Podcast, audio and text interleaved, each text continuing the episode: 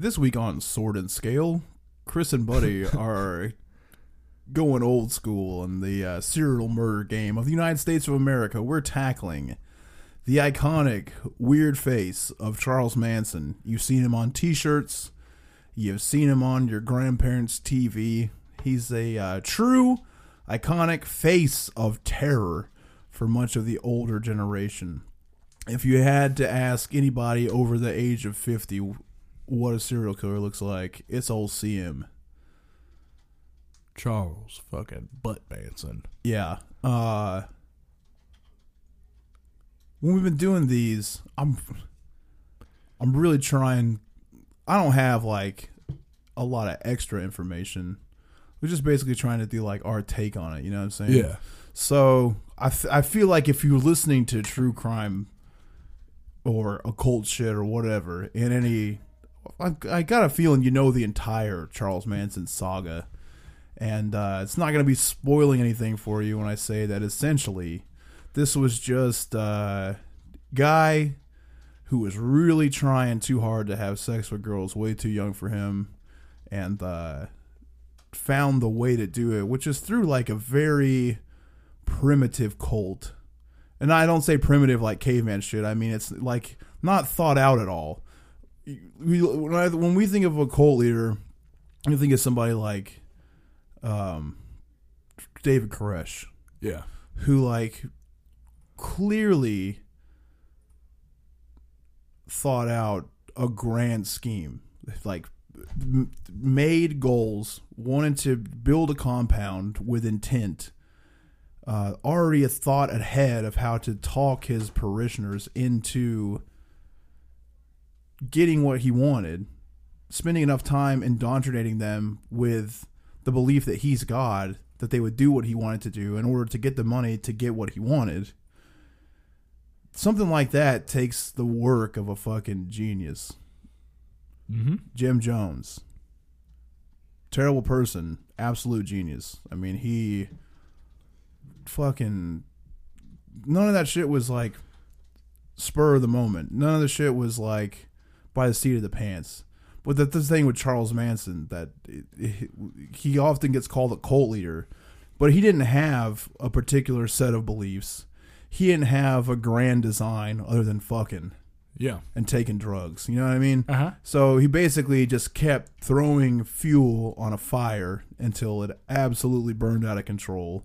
And then, uh, honestly, deservingly, he was left with the gas can. So I feel like, other than that, you already know what it is. It's that fucking guy with the swastika carved into his forehead that was dancing on Dateline. Tonight. on Death Metal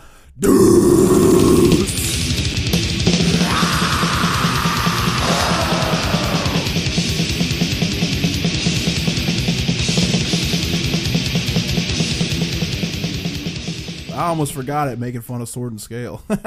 Yeah. You know, I just been fucking laughing at that dork all week long. Like I'm not trying to uh razzle up a beef with another podcast. It's just it all kind of collides and this is the reason why I wanted to do Charles Manson. Not because of that, but um just the way that we've all given in to the fucking internet, man.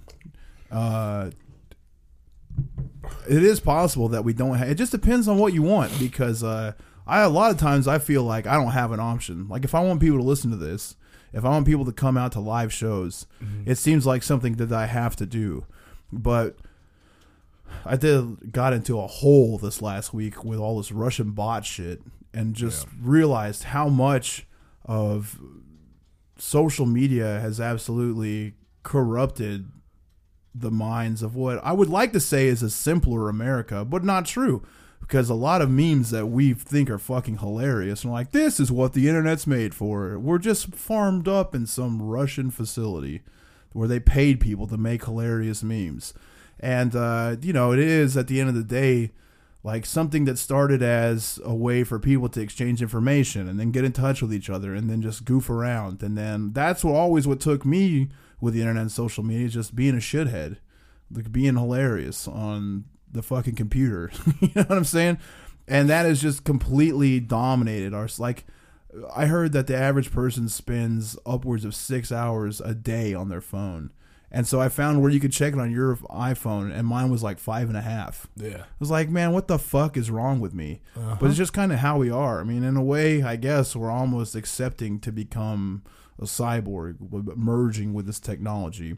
And I've got no problem with it. I've had a lot of fucking fun with the internet. It's just I really get concerned looking thinking about the future since I have kids and shit where as as we've gotten to a place where we were basically grown up being completely manipulated by sitcoms. Yeah. And now that's gotten to where the fucking sitcom is in your hand for all the time. Yeah. So my case, it's a titcom.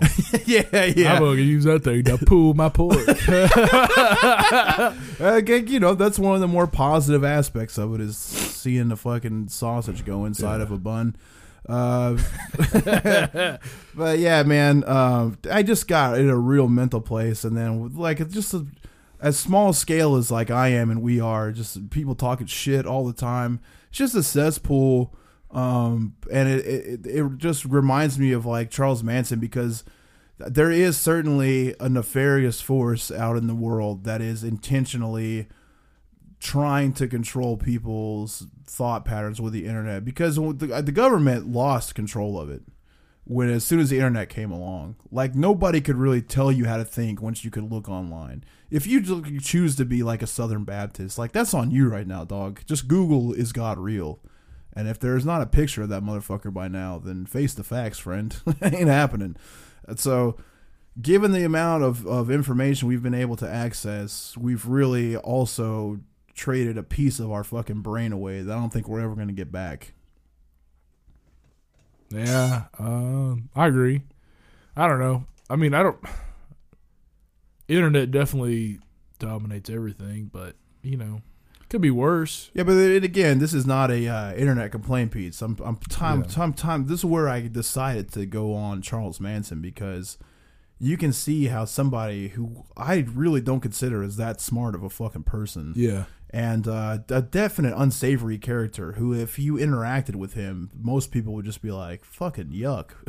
Yeah. and he was able to coerce a group of people, at least indirectly, into committing murders uh, and committing a whole fucking slew of felonies that he was definitely responsible for. So let's just dive into it, figure out where this motherfucker came from, how he got the ability to corrupt the youth.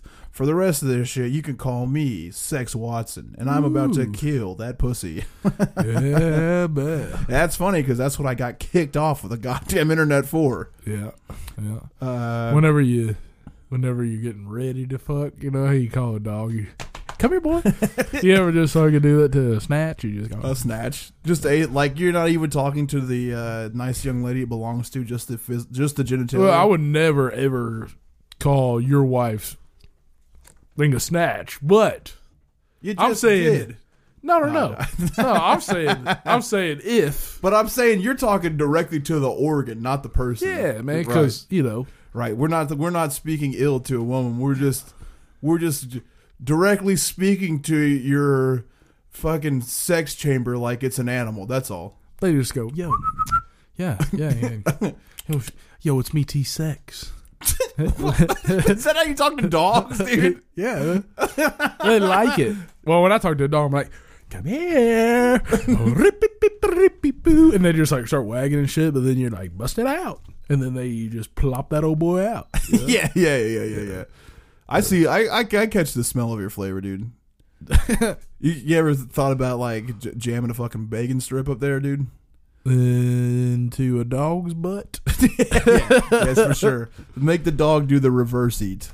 Mm. I mean, I'm sure my dog would let somebody fuck. Yeah, all right, man. So Charles, literally born without a name, which is a very fucking hilarious way to be sad. Um, he was born to 16 year old Kathleen Manson Bower Cavender, which uh, delicious seasoning, by the way. Uh, so definitely no Tony Chachere's, but Tony Cavender, he's alright. That's like that's the Greek. They're always Tony, dude. You got Cajun Tony.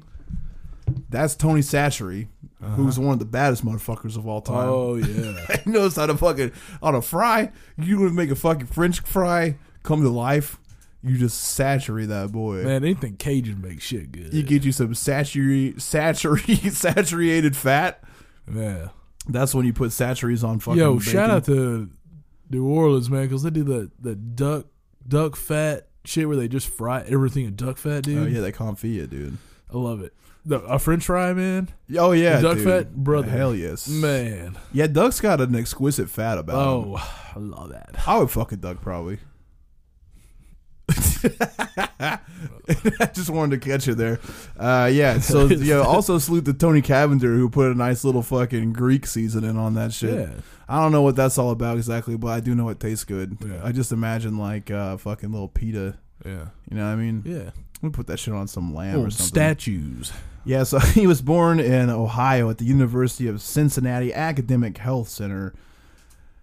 His nickname was No Name Maddox, and then he was named Charles Miles Manson within a couple of weeks. His biological father, pretty sure, was Colonel Walker Henderson Scott Sr., and that's who Kathleen Maddox filed a paternity suit that resulted in an agreement from the judge that he was, in fact, the father in 1937. However, it's not like you're going on fucking Maury in 1937. There's no accurate DNA test. Yeah. But that shit would also be a hilarious chapter in Charles Manson's life. Yeah. Like, uh, like what if Charles Manson was fucked because he had to go back on Maury twice, like to start with, because they, that the colonel was like, absolutely no way I fathered this child. You're insane. I'm an adult and you're 16. And she was like, it doesn't matter. You're the greaseball that came in here and busted one. And he's like, I did not, Maury. I'm here to tell you, I did not bust in that woman.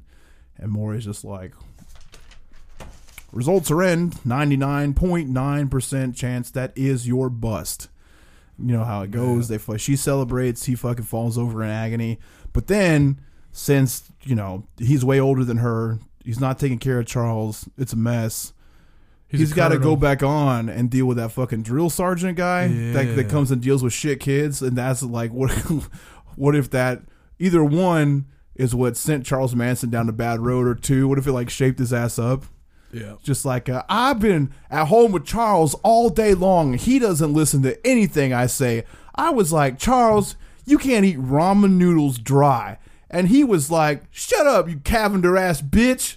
Oh, damn. And then the fucking drill sergeant comes out and he's like, I'll tell you what, right now, you ain't gonna eat no dry ramen. You're gonna respect your mom, Mrs. Cavender.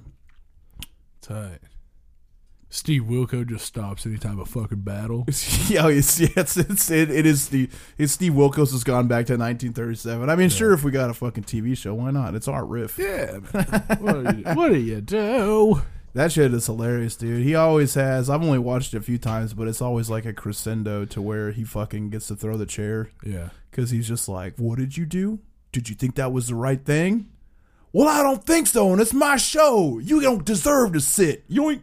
Man, I watched one one time where like this kid was talking back to his mom, and but he had the the kid was with his dad, and so the dad and him were on the show. But then they were like, "You can't be talking to your mom like that." And then they found out she worked at Waffle House, and so they just surprise show up at Waffle House and give her a bunch of money. oh my god, It's like, yeah. See, here's the thing, man. Waffle House. Shout out to Waffle House. I love that spot, man. it's really incredible cuisine. It is fucking awesome. But then those people are just one step away from being on the streets, man. Yeah. Yeah, you do, you definitely don't want to shove a camera in a Waffle House employee's face. Yeah, man, they got paper hats. They can't even make real hats out of real shit. It's paper hats. But dude, that is one of the finest fucking cooks in the entire. it really is, man. Because if you've ever been in a busy Waffle House, and f- the motherfucking eggs are there's an art to cooking eggs, Man, and uh, you have to really you can't like there's no there's no looseness to it. No. You have to be precision. You have to, if someone wants an egg over easy, three seconds too long, and you fucked it. You know Yeah. what I mean? So I mean, sh- dude, they're they're fucking uh, omelets. They're always cooked to perfection, man. That's Yeah. what I always fuck with is an omelet, man. I Yeah. love it. But yo, they, they yeah, get, if we get done early enough, let's hit that waffle, dude. let's doze it. Yo, uh, back back to this shit away from the house. Uh, yeah, so you know, this motherfucker's not really trying to take care of this dude. Um, he's not actually a fucking.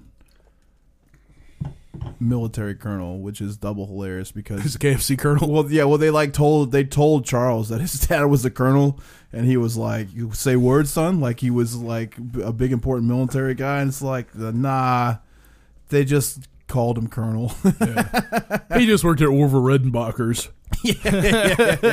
yeah, uh, he worked in local mills, and uh, he was pretty well known as a con artist, which is uh, an interesting thing to just think back about in the future. Uh, his mom's younger than his dad. His dad is known in the community as a as a con artist. And when she was pregnant, she told Scott. He told her that he had been called away on army business, which again, this motherfucker's not a colonel in the army. Several months went by. Maddox was like, "Yeah, this dude is just not coming back." Um, before Charles was born, his mother married William Eugene Manson, and on August thirty fourth, nineteen thirty four. I just read. I just said something as stupid as I possibly could, Mm-hmm. and you're so gone in Adderall land. You don't even know what. I don't even have. I haven't taken any Adderall, so I'm gone. Oh, I said August thirty fourth. Yeah. Fuck. You, it still took you, man. See, you didn't even take no Adderall either, Yeah, man. yeah, Fuck, yeah, boy. yeah, we yeah. would see everybody's like, yeah, man. Fuck you, man. This is what happens when we don't take our meth. yeah, dude. I get what we. The brain starts to while out. Yeah, man. It becomes like a contestant on Nick Cannon's famous TV show, just like, yeah, bitch, but what about those shoes? all, man, all I was thinking about was uh, the encounter I had earlier this week. with yeah, my let me get kids, let me man. chunk through a little bit of this before we get to that. Yeah, yeah, Uh, yeah, yeah, yeah. So this motherfucking uh, uh, Eugene's occupation was laborer, which uh, think about today. I don't know. you know, I don't know what dirgs of society have been around. I know me and Buddy know what like a day laborer I think is. the word is dirge. Dirge. Yeah, you- dirg is no, the dregs of society, dude. But you didn't say that. What did I say? you said dirgs. Yeah, this episode's gonna be dumb as shit, dude. If we thought we were getting fat, bad feedback from some Yeah, people. yeah, this yeah. one's gonna be the one. Uh, yeah. So anyway, if you've been to the fucking slums of life, if you live in poverty, uh, this fucking dude would basically be a day laborer. Like you would go and sign up. You would do anything. It's not like you had it. Like it just means that you can physically work. You don't have a specialty yeah. you'll show up and you'll do whatever you're needed to do as long as it's nothing that you have to think too much about. Also, of course, he was a fucking drunk, big time party boy. Um, he would he would hang out with Kathleen's brother Luther a lot, and they would just go on fucking week long drinking sprees. Which I don't know what type of access you had to like cocaine and shit in the 1930s, but it seems wild to me to just like start drinking on like a Thursday Uh-huh. and then just keep it full time going until another Thursday. I mean, alcoholics, man, they just stay rev, dude. Yeah, but I mean, dude, else. you like we drink. You drink mo- a lot more than me, but we drink, and I've never like g- committed a full two days even to just being drunk the whole time Mm, I've done like a week. Of just wall the wall being drunk. Yeah, but I mean, like I was younger though. Yeah, you know? sure. Well, this, I mean, yeah, right. I mean, there ain't shit to do in the fucking thirties, but uh, they got divorced pretty fucking short, almost three years of wedded bliss through fucking drunk ass. How pissed would you be too if you married a dude and he just goes to hang out with your brother for weeks at a time, getting fucking slammed? Slammed by his brother. yeah, I mean, not like fucking, but Oh, just whiskey. that would be extra hilarious. Like, oh, you stole me away. I thought they were just drinking for a week, but Well, it what the- turns out they were having hot sex. Oh crap!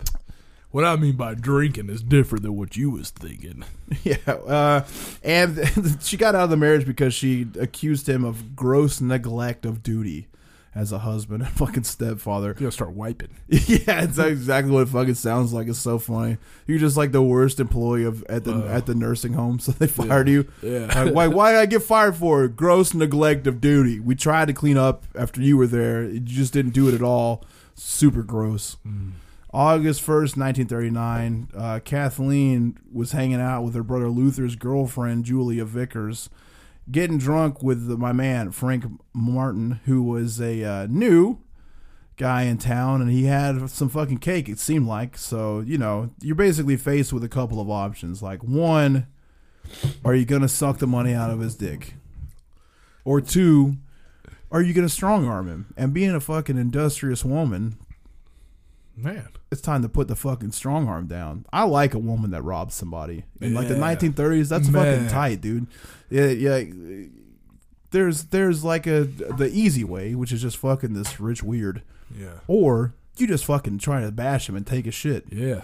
Uh, That- you know, that's one of those like you know how like you want a woman to try to tame you, man, where she's she's wild enough to tame you, but you're like, thanks.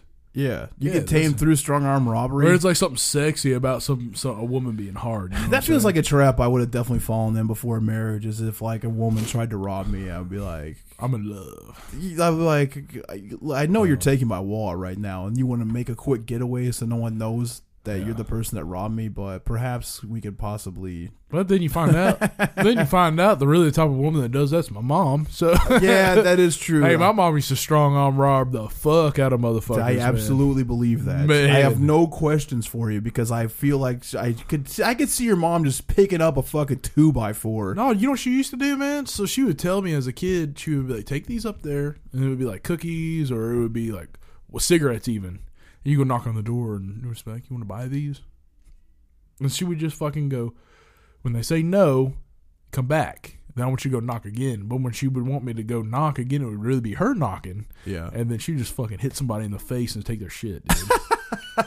I wish Yeah, I dude. wish I was making that up. That is dude. no, that rules, man. Your mom used you as an accessory to strong. She used to take me to hotels when I was a teenager, and I get on the elevator with people, and then like you know, usually if you give your first and last name to somebody on the, they'll they'll say their first and last name. So I would tell them I'm going to the same floor. I watch what room they go in. I go back and tell them, hey.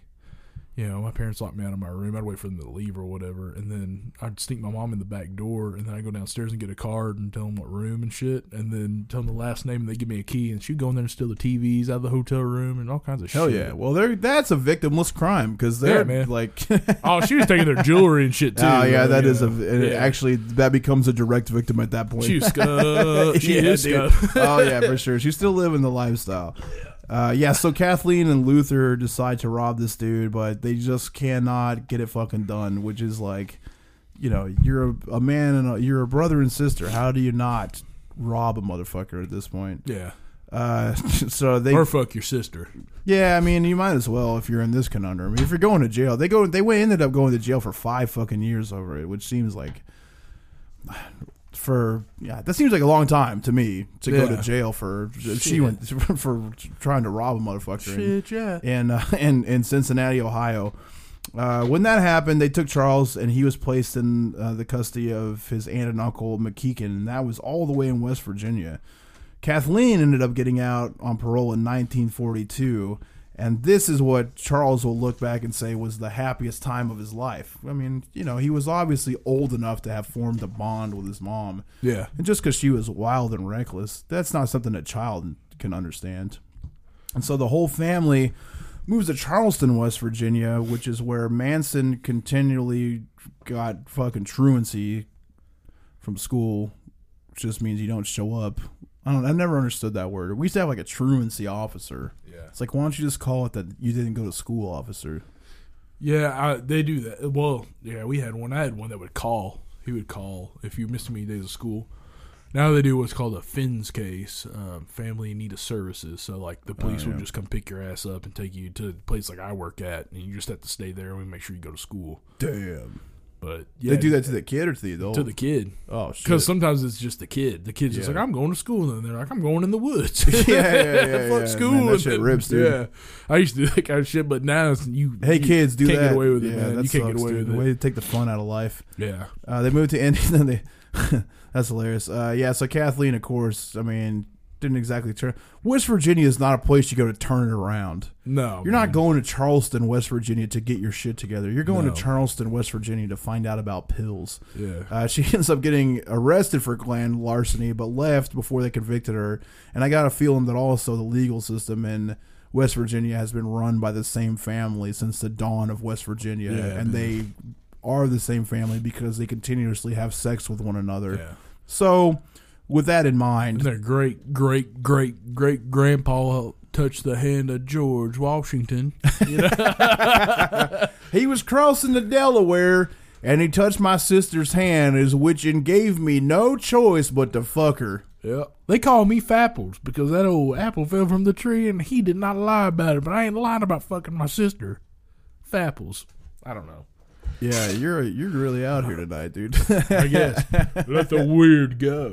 Uh, yeah, so they moved to Indianapolis, which again, this is not a great choice for getting your shit together. But Kathleen went to AA meetings, which, uh, hey man, if that works for you, then God bless. But that's what you gotta do is surrender to a higher power. What we all know, especially in 1930s America, is definitely the white bearded, sexy sun having God of the old day Yeah. of course, I, I think this is a classic AA situation too. Is she meets another alcoholic? His name's Lewis. Uh, they got married in August of 1943. Charles is uh, still fucking up in school and starts stealing at the age of nine. And now this is a thing, man, where uh, kids are starting to really reach a turning point. Is where they get into independent thought Yeah. uh, as far as you know what's right from wrong um but do you ch- like it's an easy way to say it you you know the difference between right and wrong when you're 9 however Yeah. you're growing up watching your mom steal shit Yeah. watching your mom do petty fucking crimes continuously get fucked up and get busted uh so you could say like i know stealing is wrong but that's only going to be in your head right because you you know that but you've seen it happen with the adult you're around the most c- constantly Yeah. so wh- where is there like where would you blame? I mean, you work with like troubled kids. So if the fucking kids, if if Charles' mom, for example, continuously is getting in trouble for stealing shit, and is always fucked up, and uh, all you've learned from her is is just shrugging everything off. Yeah. You're skipping school when you're nine, and you're stealing. When you go into the store and steal, like how you can't really hold the nine year old responsible because it's not like he just saw Bart Simpson do it and Yeah. pulled it out of his ass. Well, not at nine. Uh, in Arkansas, I know that ten is the age you can go to jail. So I mean, once you're ten years And old, you I mean juvenile hall, basically. yeah, I mean, yeah, juvie. So um, a lot of times it is influence. So you know, the terrible two stage. I think we've talked about this. This is whenever the kid decides that it's its own person, it's not following in mom's footsteps. Yeah, You have a real problem whenever two hits and it's still doing the same thing mom's doing. right. Uh, there's a lot of different things that can happen. You know, uh, psychopathy, um, borderline personality disorder, things like that. Uh, antisocial personality disorders, all, all those kind of things kind of come in uh, to play, um, which is the case here. So at nine, uh, you shouldn't you shouldn't be stealing shit. Right. But if your mom sets that as the standard of living, it's like, well, you separate yourself from society. So she's like, well, I'm right. Everybody owes me everything, and they owe you everything. Yeah. And this is the way I do things, and this is the way it should be. So then the dude grows up thinking that way, and that's why he's able to recruit people into. Well, I couldn't. I know? couldn't steal shit when I was a kid because I would have like such an overwhelming sense of guilt. Yeah. and then such a fear Yeah. of being caught. Like both of the, that was too much weighing on my mind that Yeah. I would even risk it at Oh, all. yeah, yeah, yeah. And so, like, like those feelings are so strong when you're a kid. Like, especially in my case of like being a church kid, where you Yeah. just think like, oh man, God saw me do it for sure. So. I'm gonna get, I'm gonna get caught up in this thing one way or another. So. It's hard for me to think about a nine year old that is not attached to those feelings because those definitely went away for me. And like, as, as my life got progressively shittier, once I realized, like, I wasn't able to get anything. So once I realized I could just shoplift that shit, Well, yeah, there's a difference between uh, uh, just doing it to do it and necessity. So, Well, I mean, I, and I can't say that I was like stealing to fucking get by, Yeah. but it's just like you know, everyone around me would like get new clothes and shit, and I didn't have money for it, so I would just go fucking yoink, and then uh, come up on something, and it, it, it didn't take that long to lose the idea of of a guilty. Like I know this is wrong. yeah. It was just more of a fear of getting caught, which did, you know, that could give you a little bump in adrenaline for sure too. Sure, yeah. So it just kind of becomes a process of, of just sketchy shit you do. Yeah. But it, you can see like like I, one thing that I would always think about is if I would steal some shit and like keep doing it, be like, man, it, it's it's like hilarious to me. Yeah. Uh, it give, bumps my adrenaline up. Uh, it's becoming easy. Mm-hmm. So then it's I would consciously think like, what's next? Like, like I could Yeah. I feel like I could do more, but I know I shouldn't, so I don't want to like cross over into that gray area. So that's about as wild as it got. well, you questioning that, you know, is it keeps you from being a kleptomaniac. So, exactly, You know. But for a nine year old, Yeah. uh, obviously, I mean, obviously, a nine year old stealing, you could say, okay, there's some type of disconnect, but um, just trying to really pinpoint Yeah. what we're getting at with Charles Manson here. Because the thing about him is, even though he didn't actually kill anybody, a very interesting case study because he essentially forced himself to be in prison way longer than he had to. Yeah. Um, he just had kind of a miserable existence, and then Well, a lot of that too could be the fact that he's in, institutionalized at such a young age. right, Um, the kids I deal with, you know, we have the illusion of authority. They can do whatever the fuck they want to do. yeah, You know, period. We have these things called points where we take their points away if they're not. on a cer- But if they don't give a fuck. but once they figure out, it's like, oh, Yeah. that means I can't go do something. I don't. I'm gonna do whatever the fuck I. I can walk out these doors anytime I want to. right, You know, so you have the illusion of it. yeah, And so somebody like me who's not really by the book, I cuss at them, I say things I'm not supposed to. Allegedly, Yeah. allegedly. Listen, son, let me tell you this. Yeah, man. Fuck, You know. man, this guy's cool. Yeah. Well, you know, you're not supposed to have that five bucks because you could go buy drugs, and then if you come back and you overdose off five bucks worth of drugs, which you you know you can't, but I get you, it. You know what I'm saying? It's like, well, you know, you're just you're putting me in a shitty predicament, and they're like, oh man, he said shit, and that's the only thing they got out of it. Right. They go, oh man, I'm going to give this money up. Yeah. No, But- dude, you definitely are like the you are the right type of person to do it. It's Yeah. hilarious that you don't make a ton of money doing it because Yeah. uh you're fucking like I mean, usually people that are as ogreish as you Yeah. and and are like cuz if any kid that saw you would be like this guy's fucking cool. Yeah. But like most of the time you're you would write that that type of person Yeah. stereotypically would write Well, I used to not be the voice of reason. Now I am, Yeah, and it's true. different. But but what I'm saying is, is you know, how do you you take a kid that's been institutionalized and they spend you know two weeks, three months to you try to change them in, in that amount of time Yeah. their whole life that's been fucked up. Yeah, what, you were know, you, it's what were you telling me about that fucking? Uh, I can't remember if you talked on it uh, on the podcast before. You had like a uh, autistic. Yeah, I got a kid I work. Well, he's 19.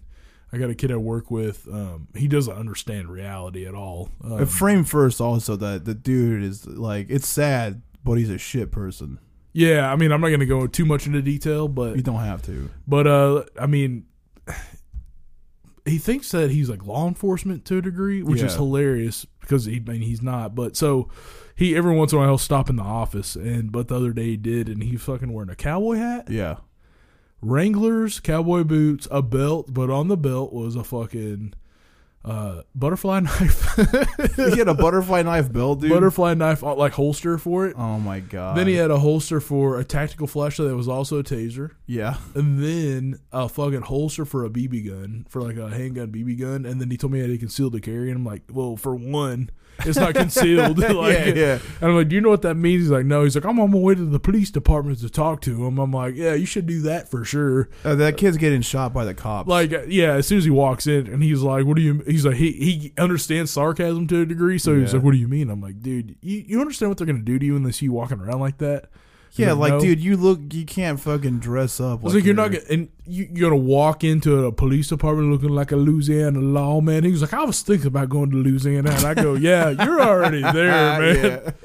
yeah, yeah, no shit like that. But he, he, he, like reality and fiction is the same thing. Yeah. So, uh, So basically, he can easily like something. Pro like he probably talked to a cop, yeah, and it, he was like, "I know where they're doing drugs at," and the cop was like, yeah, exactly. "Thanks for that information. Anytime you got more, hit me up." Well, I told him I was like, the only thing missing is that you go outside and smoke one. And he goes out there and pulls out a pack of Virginia Slims and fucking, dude, it was so funny. My boss, like, he came back in to talk to her. And he goes, "Where's Trivette?"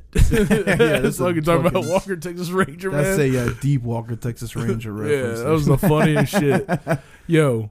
But I mean, that's the that's the type of motherfucker we're dealing with. He may not be autistic, but there's there's some mental health shit going on, and it's yeah. genetic, but it's also a top behavior too. So Yeah, man. I, I just uh, I try to be empathetic, not necessarily to like Charles Manson, but it's just uh, you know back back around with the whole internet thing. It's hard to grasp how many people are like intellectually underdeveloped. And, and like how many people fall for shit that is so easy to tell it's not real. Well, You a lot of I mean? yeah, that and social cues. You know, it's, it's Yeah. kind of it goes. It all goes together. Social cues is a big thing. So Yeah, the world's a fucking sad place, man. But uh, yeah, so much like where you work, I mean, th- that's that's the cycle that starts to happen. I mean, you're stealing when you're nine, like it, you're probably not that great at it. He starts getting caught. He's getting in trouble for not being in school. So 1947, Maddox tried to find him a foster situation, which is uh, that's you, that's where somebody like temporarily adopts the kid until they can find a permanent home, right? uh, sometimes, and sometimes it's it's housing. So it's just like a like a foster care can be uh, an orphanage. It could be a, a person that houses children and gets paid by the state. Um, they just it just really depends on what this is a state by state type of thing. So Yeah, okay. Well, temporary foster home. So basically, trying to give up custody to find him a more permanent situation that she's not able to provide. Can't find anything fast enough for her, so she decides to send him to the Gibault School for Boys, which is in Terre Haute, Indiana. It's a school for quote unquote male delinquents, which is a definite affront for Catholic priests to have sex with young boys because that is the only adult at the facility, Catholic priests. Uh, I saw a fucking thing, and I haven't watched Saturday Night Live in years because it's a show for like fourteen year olds. Uh, hilarious, but when you're like fourteen, and Yeah. they're still playing to that crowd. Who's up watching TV at ten thirty on Saturday night? Fourteen year olds. yeah, Uh, but I saw that the Catholic Church got super mad about that Pete Davidson dude, like saying he he was just like he was like you know all this shit came out about R. Kelly and Michael Jackson this week, which is a bummer for music fans, but it's pretty much the same thing as being Catholic. yeah. And that like got a fucking oh from the audience, and he's like, no, no, it's like the same difference. It's just one of them makes like marginally better music. and so like did it fucking this uh archbishop lost his shit like made this try to like use the catholic resources like we got to boycott nbc if they don't apologize to us immediately like uh man how about you just stop having sex with children? Yeah, and the article was like we have been fighting against that for years like man that's funny but it just continuously keeps happening Yeah, AKA just trying to keep it a secret. yeah, maybe just shut your shit down. Yeah. How are you still a functioning organization? But it's fucking hilarious. Hilarious for someone to get mad at Saturday Night Live. And then uh uh very unfortunate the way that the fucking Catholic Church is like seriously just a historical fucking front for child molestation. You're fucking really out tonight, dude. Gotta try to suck it up and get it together. Put your face by the microphone before I fart on your ballsack. Do it. That's what I really want. You want to get me going? You you fucking fart on my balls. I Let me want. start your lawnmower Oh, up by yeah. putting some gas into your balls. I'm gonna soap them up. Let's get it loud. Fucking- uh, farting on soaped nuts would be a fucking very palatable sound. Blowing bubbles. That's why. That's, that's how they made Nickelodeon Gak. Oh man. like, how could we? What is what is the texture of a? What's the texture of a, a man farting on another man's soaped up nuts? it's gag. man, I used to fucking tuck my fucking soaped up balls in my butt, and hop up and down on a tile floor. Yeah, so um, not a huge chunk of information, but you know, Charles said that he had been molested. Um, he he got away from the school by running away, and he ended up finding his way back to his mom, like a very sad uh, golden retriever Yeah. that he tried to drop off at the pound and came back, and she was like, "Well, you know, I didn't take you there on accident. Yeah. Back on in there." And uh, spent nineteen Christmas nineteen forty seven in McMechen at his aunt and uncle's house, uh, where they caught him trying to steal their gun, Tight. which is a slick move, especially if you want to go shoot some fucking priest in the face. yeah. That would have been tight. That would have been, a way- been that would have been, way that would have been a way cooler. cooler Charles Yeah. Manson story. Like Charles Manson, infamous ten year old who shot molesting child or m- molesting Catholic priest in the face. I can't fucking read either, man. That's the whole. Yeah. We're a little off tonight, man.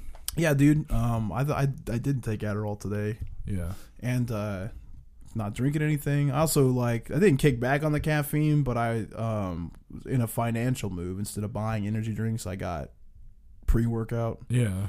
So you get like forty servings for as much as buying like ten energy drinks is. That's just logical math. Mm-hmm. And uh, pounded some of that this morning and just went a little bit too hard and got what I would call a very bad guts. Yeah. Like you know, you get like the pump before you go to the gym, but if Uh-huh. you're not going to the gym, the, the pump just all is your ass Yeah. You get them smells and whistles. squeezing all the shit out. Yeah, so I I was like, no more caffeine today. Woo! And you're ADDing out hard. Bad man. yeah, so my man Charles tried to get his first piece. Shut down, denied. Uh, and he got sent back to Catholic school. Spent ten months there, which has got to be for a fuck. I mean, you know, ten years old at this point. You, that's got to feel like ninety five years. yeah. That's the worst time of your fucking life. Uh, s- lot smarter this time. Instead of going back to his mom, he fucking home alone it, which is another hilarious fucking plot twist in the Charles Manson story. Is he uh, fucking rented a room and supported himself? It just pretended that uh, he was paying the rent for his mom, and of course he paid that by literally burglarizing. So it like Yeah. an 11 year old kid is breaking into homes and stealing shit. That's insane circumstances. Yep. And all like al- almost commendable. I mean, you got some like Oliver Twist, Robin Hood qualities going on here, where uh the I mean he really he's like exercised all the logical options that he has. He went back to his mom. She just sent him back to the worst place that he could possibly be in. Yep. Broke out again, didn't try that route, and then is just breaking into houses to get the money to pay for this shitty fucking room to sleep in. Yeah, this is the beginning stages of psychopathy here. At this point, he's got oppositional defiant disorder. I would say. I mean, I'm not a professional, but that's usually how Right. it, the traje- trajectory trajectory goes as far as mental health and uh, psychopathy goes. He goes to that to psychopathy to psychopathy. I mean, it's all an umbrella of antisocial personality disorder, stealing, killing animals, planning on hurting people, just stealing in general, shit like that. You know. Yeah, so you know he fucking obviously got caught.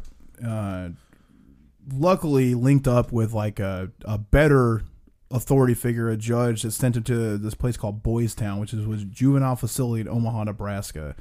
But it was actually known for at least somewhat uh, rehabilitating kids instead of Yeah. just sticking them into horny priest hands or Yeah. a situation where they were getting physically abused, like juvenile hall. Just uh, probably the best place that he could have ended up at for the time. He'd only been there for four days before he started his lifelong love affair for people with real silly fucking names. Yeah. He hooks up here with Blackie Nelson. Damn. Who's the other Blackie you know? Blackie Lawless. Hell now yeah. Snacky Lawless because he likes a chip. Yeah, he's a fat fuck. But yo, Yeah. salute to Blackie Lawless. That first W.A.S.P. bangs. Man. He like totally blew his voice out on that shit because you can just tell on the next one he doesn't have the same pizzazz. Yeah. Well, oh man, I love that Wild Child song. Yeah, so I think at this point they're like twelve, maybe maybe late eleven. Steal a car, get a fucking gun. Probably in the car was was Yeah. always my guess on this shit. Um, fucking rob a grocery store, and if that ain't enough, they rob a fucking casino. Imagine, you know how casinos are laid out. You got the tables everywhere. The fucking lights are going off. You have all those like extra security people that are next to tables. I think they're called like a pit boss or some shit Yeah. and a motherfucking 11 year old child walks in puts the heater in your face and says give it to me bitch and takes the money away from you dude Surprise, surprise. fucking get robbed by an 11 year old man Normally, gotta it's be just a- like a you walk in and go, give me that Burger King hat. Yeah yeah yeah yeah Not in this case. yeah, yeah, yeah, yeah, yeah. While doing while, I mean, when I was 11, dude, you know, I was not even thinking about a pube. Yeah, man, I was like too busy just being afraid that I was sna- I was fucking sneaking in a rodeo burger to watch fucking Jumanji. Yeah, You know, yeah. I was like- I was like watching fucking Goosebumps. You know what I'm saying? yeah, Like that was my wild shit. Uh, it was not like like, the coolest like illegal thing my grandma ever made me and my friend Seth do was just straight up smuggle some rodeo burgers from Burger Burger King into Jumanji. Yeah, that rules. That's also way a way she was snack like, than popcorn. she was like, uh, just you know, put them in the front waistband and walk. in "Damn!" and I was like, Nana, I was like, Nana, hell yes. what if we are we going to jail? If we, she was like, she was like, you'll be fine. And and we went in there, we smashed those burgers. Yo, and it ripped too, huh? Man, it was like, cool, dude, man. how dope is pulling out a full fucking cheeseburger as a child? Yeah, man, barbecue sauce and onion rings and cheese. Like that's cool. That's what you want. Do you remember when like a Whopper was like a big sandwich, dude? yeah, Yo, yeah. I miss those times. Yeah, man. There's no, I could probably, eat, I could probably eat like six Whoppers right now. I bet. A hundred, yeah, yeah. Dude, they got a triple whopper with bacon on it. Yeah, I hate Burger King though. I'm Yeah, not that even. shit I would sucks. not. It's not a road I would travel down. I'm Nah, just man. using it for reference. Yeah, Like I remember when I graduated from Happy Meals to Big Macs, and I was a fat little shit yeah, yeah, too. yeah, yeah. Well, I think the the thing is, is like once Hook the movie came out and that you weren't getting the Peter Pan toys Yeah. no. It was like, yeah, man. yeah, do That After that, they were like, "We're gonna give you guys the VHS tape of Field of Dreams." You're Oh, yeah. "Uh, great. yeah, don't let me see fucking Kevin Costner ruin baseball. Yeah, here's some chicken nuggets with hot mustard. Bullshit. yeah, dude, robbing a fucking casino. That shit is super tight. So they go back uh, to fucking Peoria, which is where uh, Blackie Nielsen is from. Uh, his uncle, of course, is a professional thief who is extra excited about his fucking new accessories and crime. Because the thing, dude, like an 11 year old is the perfect ally for perpetrating robberies. For one, you don't expect them to produce a pistol and stick it in your fucking face. And for two, it's like, yeah, it's just a kid, bitch.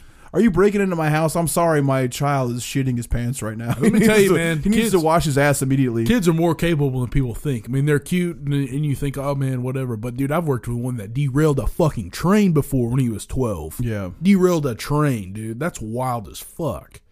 Oh, hell yeah, it's wild, dude. Man, robbing a casino is even more wild. Yeah, yo, don't trust the fucking kid, man. This is good information Yeah, for dude, you. for real, Number man. one, pull out. Number two, don't trust the fucking child you run into. Man, uh, so Charles ends up getting arrested again. Uh, basically hung around blacking his uncle for two weeks. Uh, he was arrested during a ransacking of a Peoria store, and that is one of the coolest ways to describe just fucking fucking shit up, dude.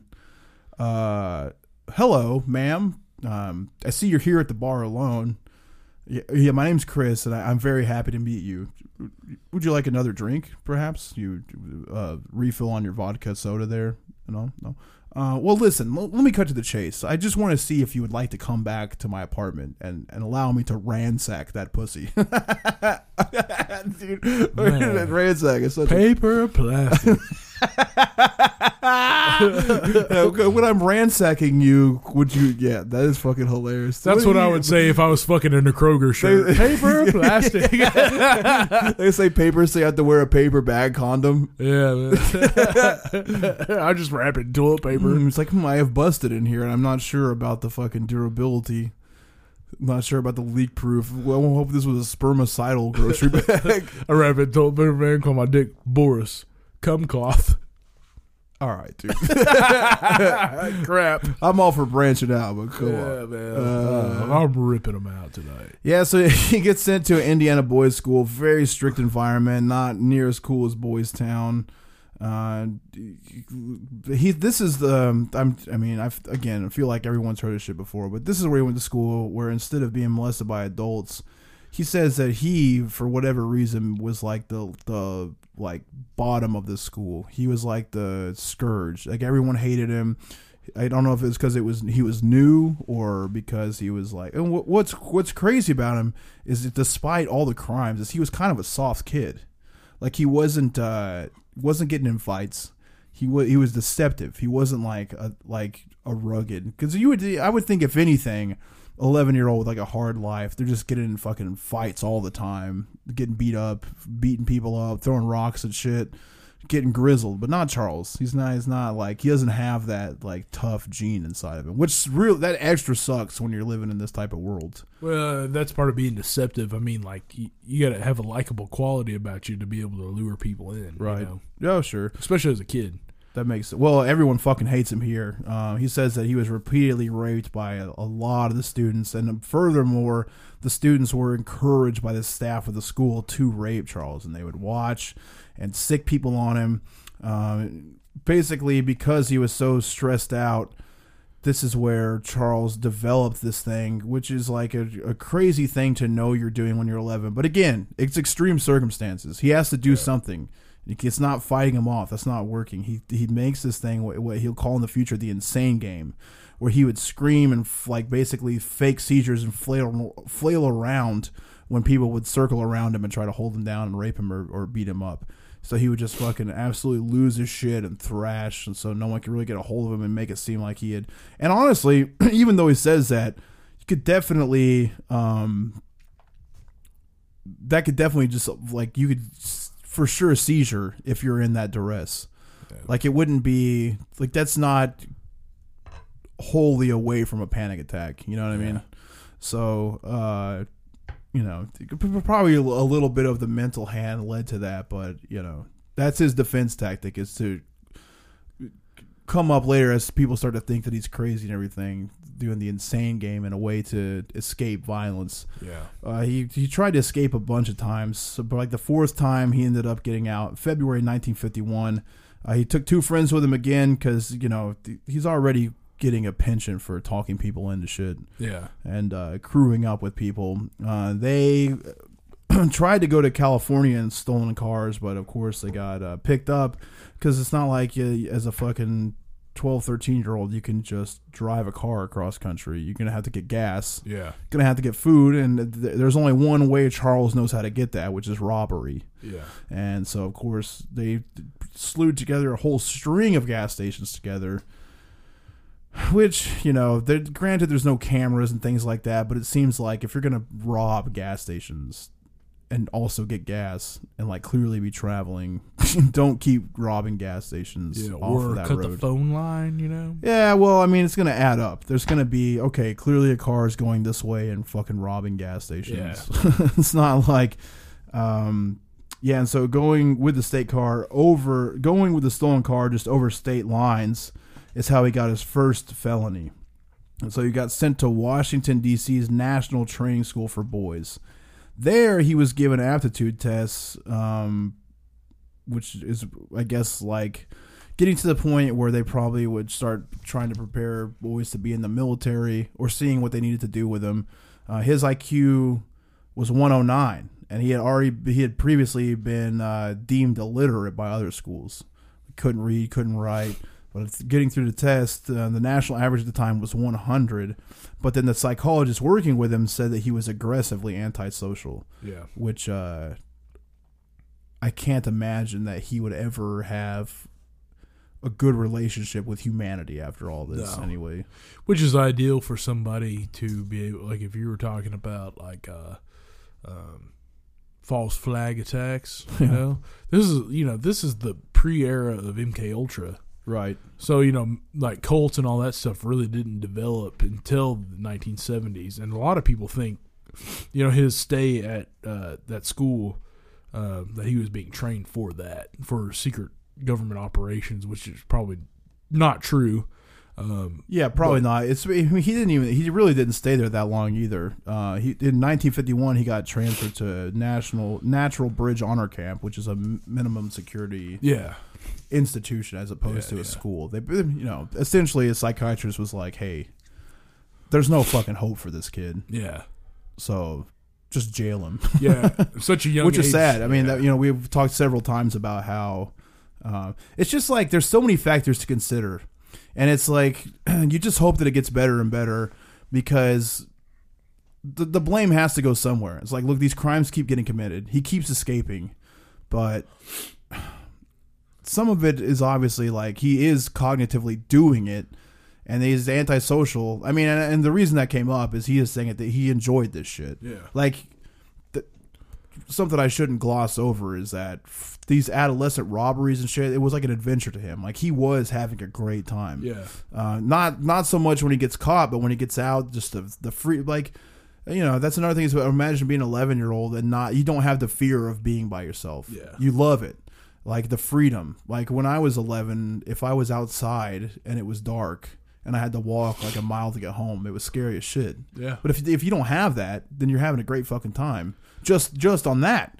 And so on top of that, he is doing like some straight fucking pirate shit.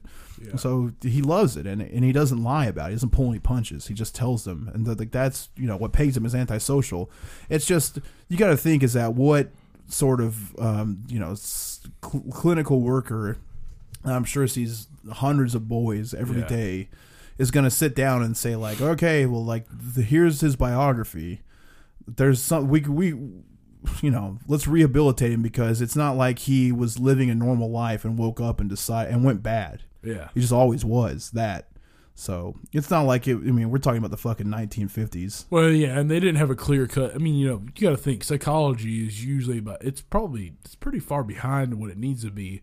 Um, what really works is giving a kid like that choices, where you go, "This is your choice. These are your two choices, and I didn't make them up. This is what has to happen. You can either comply with what's going on here, and then you can get out and go to the next thing, Yeah. or you don't have to at all, and then you're going to go to a place worse than where you're at right now. Right. And that is going to happen. Whether it's six months down the road, you leave here, whatever, but you're going to go to a worse place, or you just do this and you go to a better place.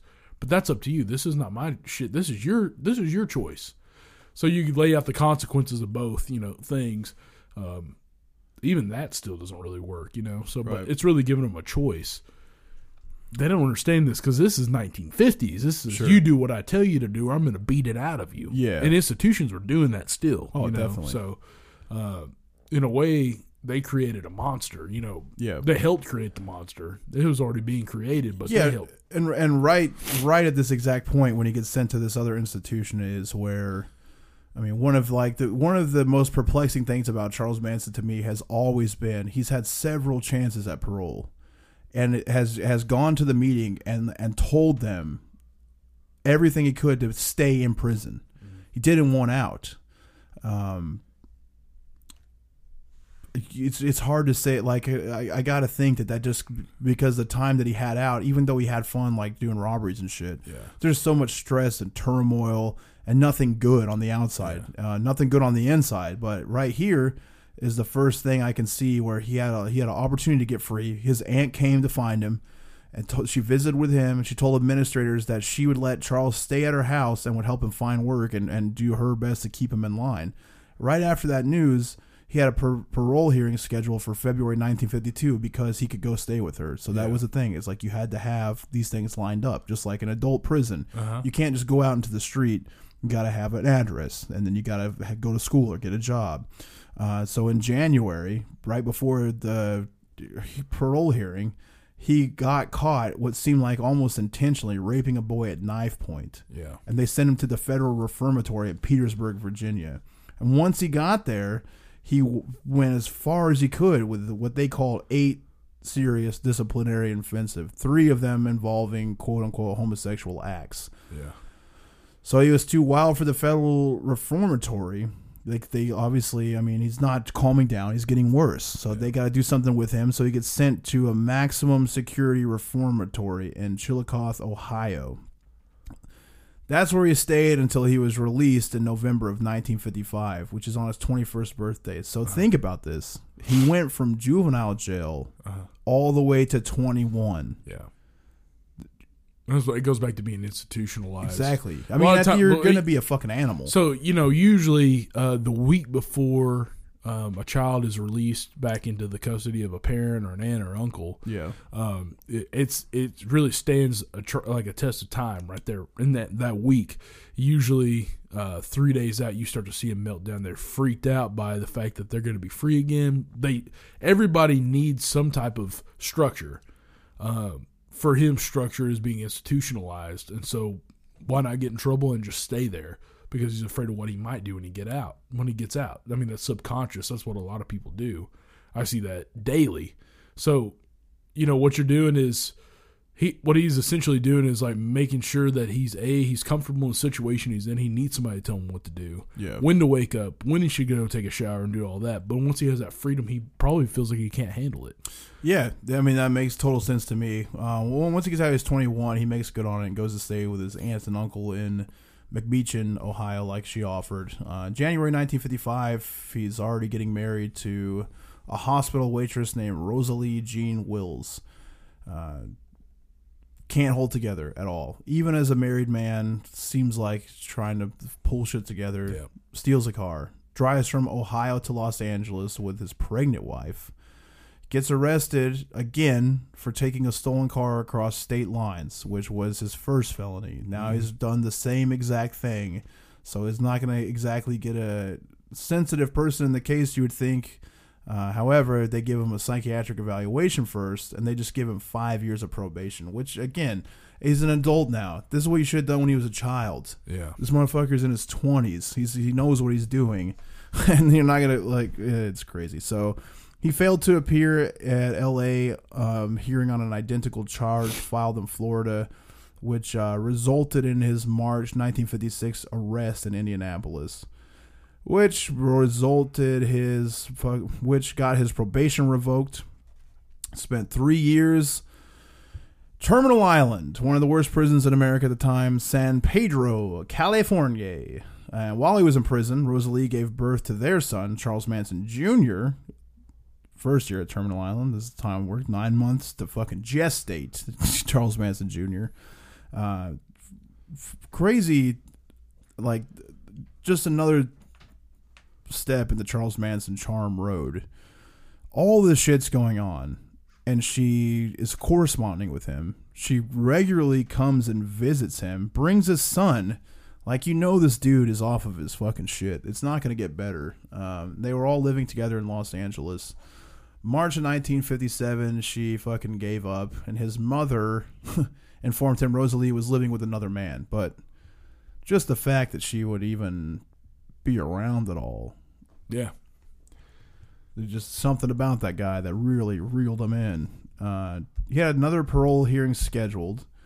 Two weeks before that, he fucking balked. To, I mean, this is just his mo. Uh, he tries to escape, steals another car, doesn't work out, and gets another five years probation and his parole denied. Uh-huh. Which you know, I guess means he's going to serve out his sentence and then get the five years on top of that. These Which- pe- these people act on instinct. Yeah, So if I'm locked up, I have nothing else but my thoughts, and I'm trying to work out my problems in my head in this cell or whatever. But then you give somebody like that probation. That I mean, they're just they're not going to do what you want them to. I mean, Right. they don't have ankle monitors. Well, that know? is like even though even with an ankle like that that is the cycle. Like sometimes people get caught up getting like, like charged with something absolutely fucking moronic, and then like not necessarily in Charles Manson's case, but the terms of probation are are insane. yeah, Like it's terms that a regular person is gonna that doesn't have a ton of money is gonna find almost impossible. yeah, Uh, I listened to something very interesting about this, uh, where this dude like had had dedicated his whole life to rehabilitating people that are on probation because he um, went into the probation program and he was he stuck around it for like three months yeah, because he didn't know you could just pay it all at once. And like I said, he was loaded, so like he went to the meetings uh, with the parole officer, did the drug test, went to the community service that he was supposed to, and he said that uh, he like overheard somebody paying up on their thing and like getting absolved, like no community service, no Yeah. drug test, none of that. So he was like, "Could I just pay for all this right now and be done with it?" And they were like, "Yeah, yeah, if you could pay all at once." And he was like, "Okay." Paid everything at once. And then because of his experience with that and how hard it was for him to do it when he had unlimited resources, has like gone back and like tried to help people that Yeah. like because if you're poor, you don't have a job and you get caught like, you know, doing something ridiculous like if you get caught with weed, yeah, you know, and a lot of people would be like, "Oh, well, you, you shouldn't have weed if you're poor." Like, who's to say, stupid? Like, what what else do you have? yeah. You know, like so that's fucking Well, the average person breaks three laws a day without knowing that they're breaking them. yeah, You exactly. know, so I mean, there's just too many laws, but then on top of that, everything's monopolized as far as society goes.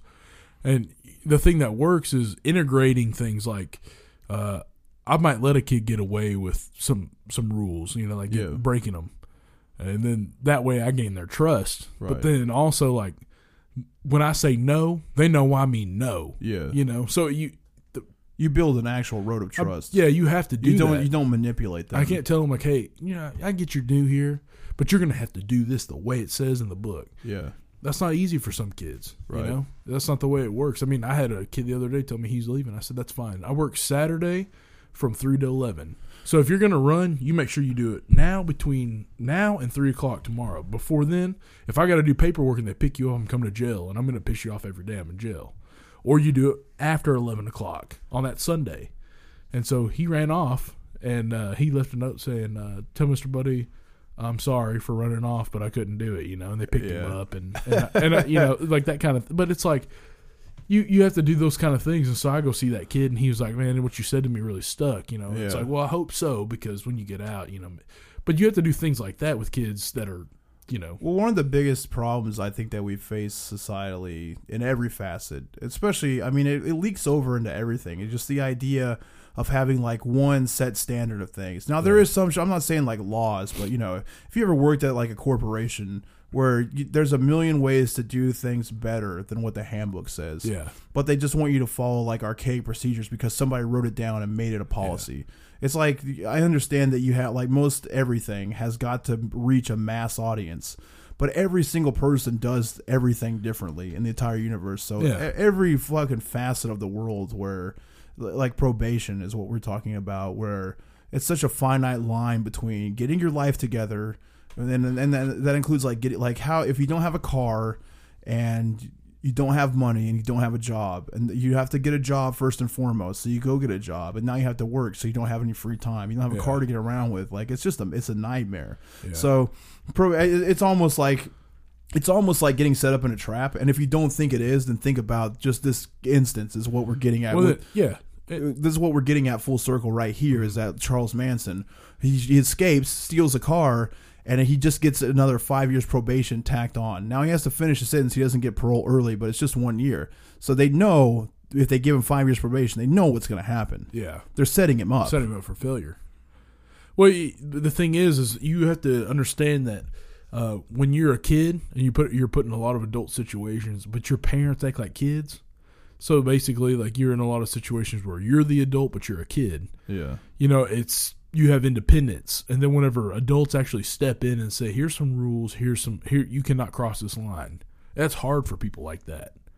That's that, that that's setting them up for failure. right. You know. Yeah, and, and so like, and then you you just have also on like, if the person is a bad person, and it's not going to change, being in the institution, they're going to learn how to do way worse things than they would have known on the outside world. more conspicuously. well, exactly because uh, 1958, Charles gets his uh, decree of divorce from Rosalie while he's on parole. Uh, b- b- two months later, he's out, and uh, he is now a fucking pimp. Yeah. Where do you think he learned that at? His mom. yeah, that's good. That's good. But but definitely in jail. You know what I'm saying? Like somebody explained to him how you could manipulate a woman into like making you money. Yeah. So he finds that you know he's in his 20s. He finds a 16 year old girl, um, and he he gets her to recruit more girls. Uh, his main girlfriend, 16 years old, and she was rich, getting money from her parents. So they're like paying for his place to live uh, under the guise that they're paying for her to live, and on top of that, men are paying to have sex with her, and he's keeping the money. Yeah. I mean, you know, you know what a pimp is, Yeah. but uh, it's just crazy that it's evolved into this point. Like, like what he's doing to go from robbery as a white kid from robbery to being a pimp in like 60s America uh, is is wild. So about a year of, of like pimping a few underage girls, he gets arrested in September of 1959 because he was trying to cash a stolen U.S. Treasury check from a mailbox. The charge ended up being dropped by the people. No idea why, but you know, a Treasury check is like a tax refund. Yeah. so he just like It's picked, it, federal. you picked it out of a fucking mailbox. It's really two federal charges. Is Yeah, know, but- stealing mail and then fucking a federal I guess the people that dropped the charge, they got away with it. Um, and then uh, th- his next criminal trouble is that gets picked up for prostituting women. And the girlfriend he has, Leona, gets arrested with him at the same time. She also has a record for prostitution already. Goes before the judge, cries in, in front of the lawyer, uh, goes in front of the um, court, cries in front of the judge, says that she was deeply in love with Charles. She can't be left without him, and that if he gets out of going to jail right now, she will marry him if he's free. So he ends up getting just a 10 year suspended sentence and probation, Uh-huh. which that means like the suspended sentence is like if you fuck up, you're going to jail for 10 years Yeah.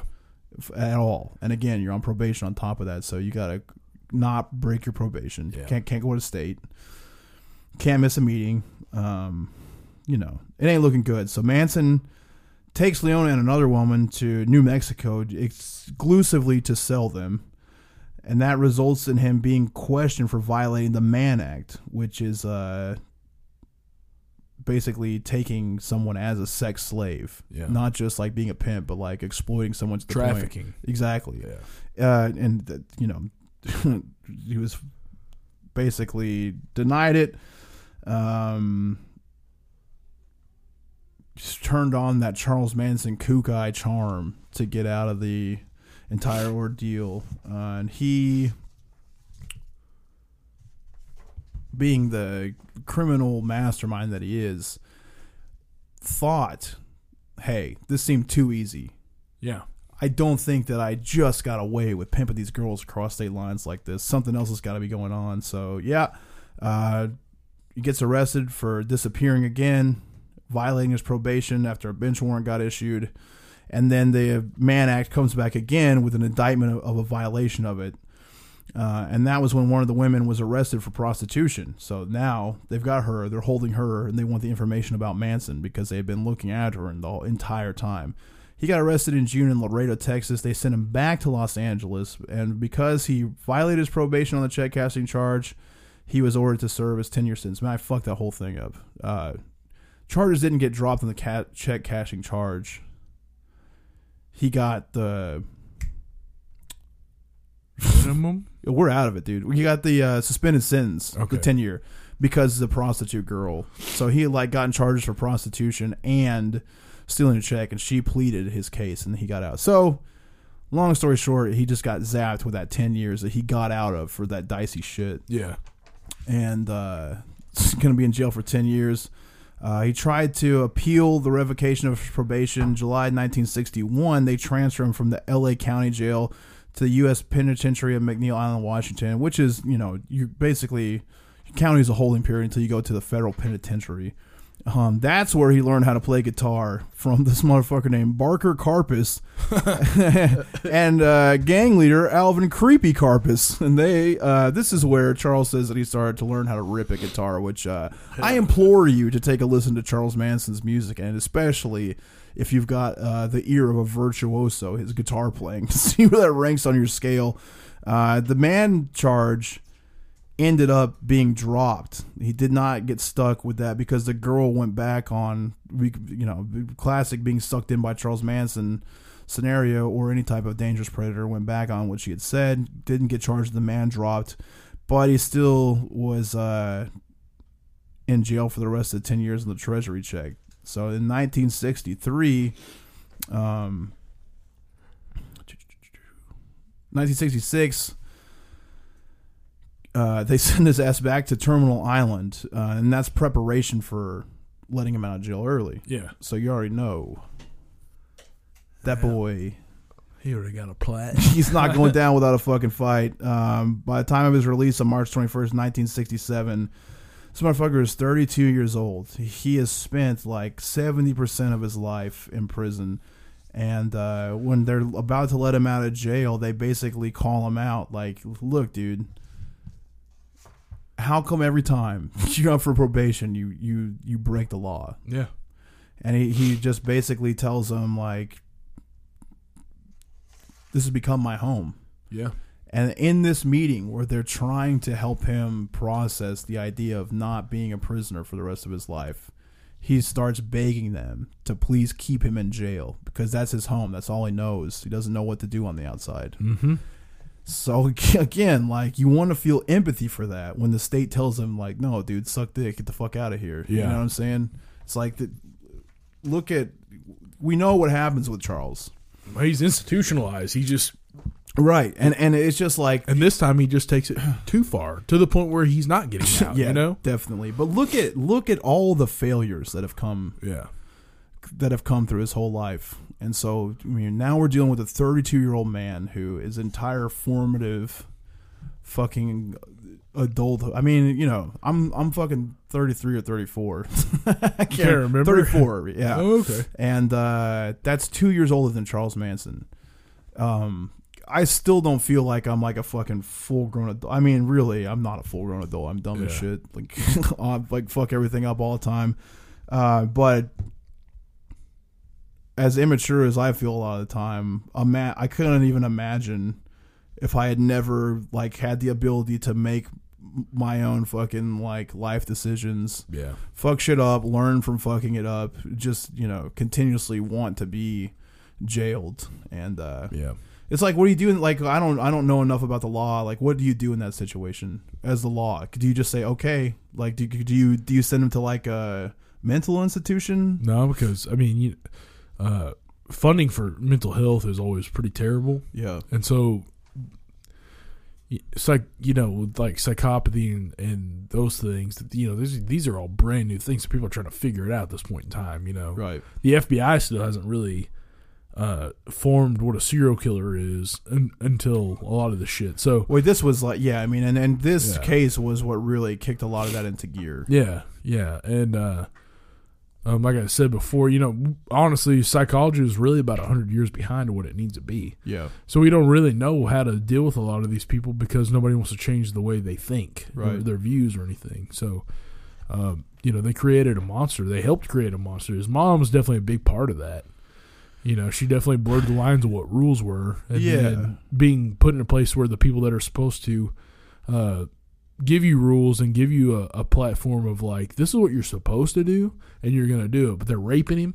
They're letting other kids rape him. They're you know they're just allowing the worst shit to happen so that you they created a monster. And still to this day, I can I can tell you the system does not fix everybody's problems. Yeah. Um, a lot of it has to do with money, man. You know, it has to do with billing. It's I I'm going to take this kid in only because I'm going to get paid. You know, so th- that's what we're looking at here at the beginning stages. So, um, Yeah, and we picked. Uh, yeah, I mean that's what we're dropping off this week. Like basically, you see all these fucking. I mean, at the, he has he's raped. Um, he's used weapons to get what he wants.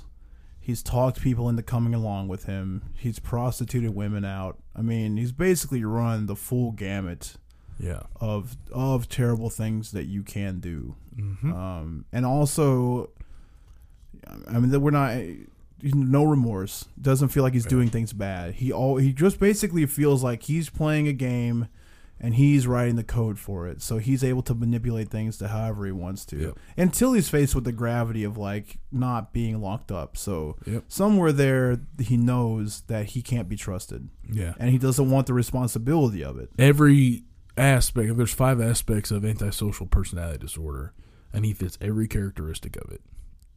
From a t- I mean, even from the age of eleven, you know. Yes. So, but yeah, this week we we picked a ripping fucking song. We got a ripper. Rip it up.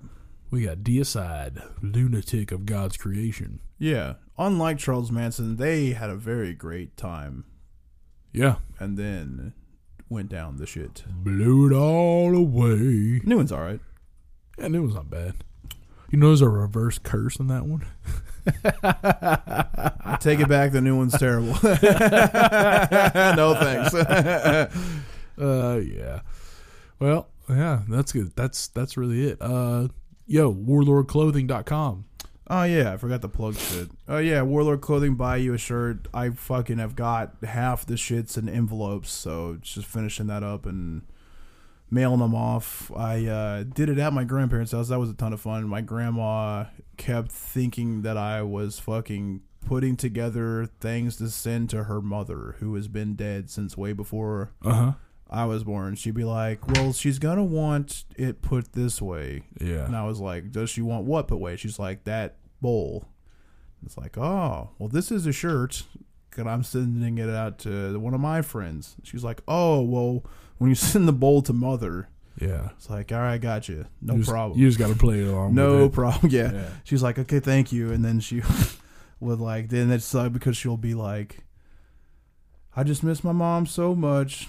I mean, dude, like again, it's been it's crazy. Yeah. Uh, but yeah, so that was a ton of fun.